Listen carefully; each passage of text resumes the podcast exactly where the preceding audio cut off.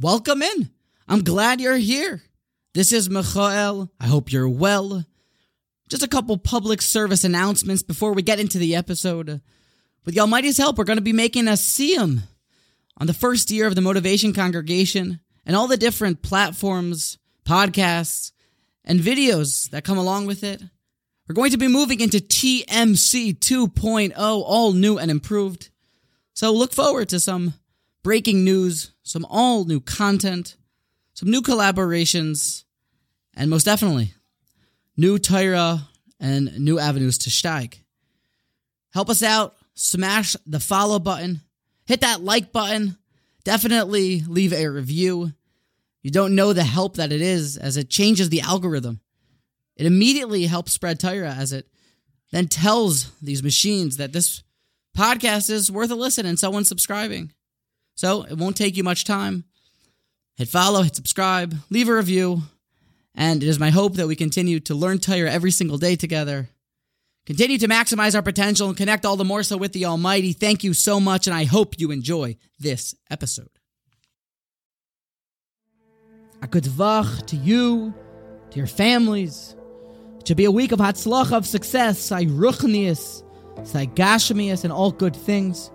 And tonight, let us journey back into a tumultuous time in Jewish history. And definitely for this yeshiva, the great Mir Yeshiva it may not have made it through World War II without this iconic Torah giant. His name, Rabbi Yechezkel Levenstein, Levenstein, but perhaps you know of him as the great Reb Chatzkel, a Talmud of Alomja, a Talmud of Radin, a Talmud of Kelm, a Talmud of Rav Yerucham, described by the Chazon Ish as someone who has emuna in his hands, a great ball of faith, someone who lived on the bare necessities, somebody who was an iconic speaker, educator, promoter, and builder of Bachram. And the proof is in his students, in his, his famous Talmidim. Interestingly enough, Reb Chatzkel actually made it to America, and rumor has it he left when he saw pizza. He couldn't imagine that someone would go out of their way to do that much of bread and sauce and bread and cheese to make something to only further have indulgence. But Reb Chatzkel, Reb Aaron Lopiansky said over an amazing episode about him.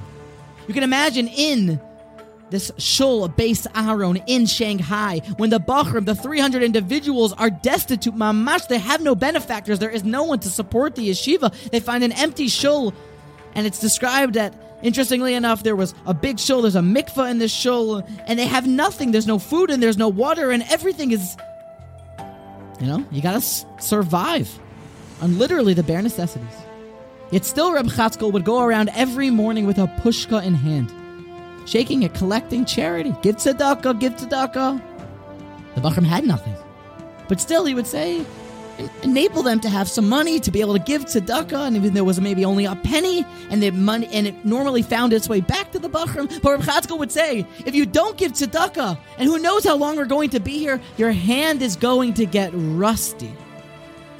Amazing. Your hand's going to get stale. Your mindset in charity and tzedakah will dampen it, will weaken. Amazing what the Musar masters and the insights that they have into the human body, the human psyche, and how to build people.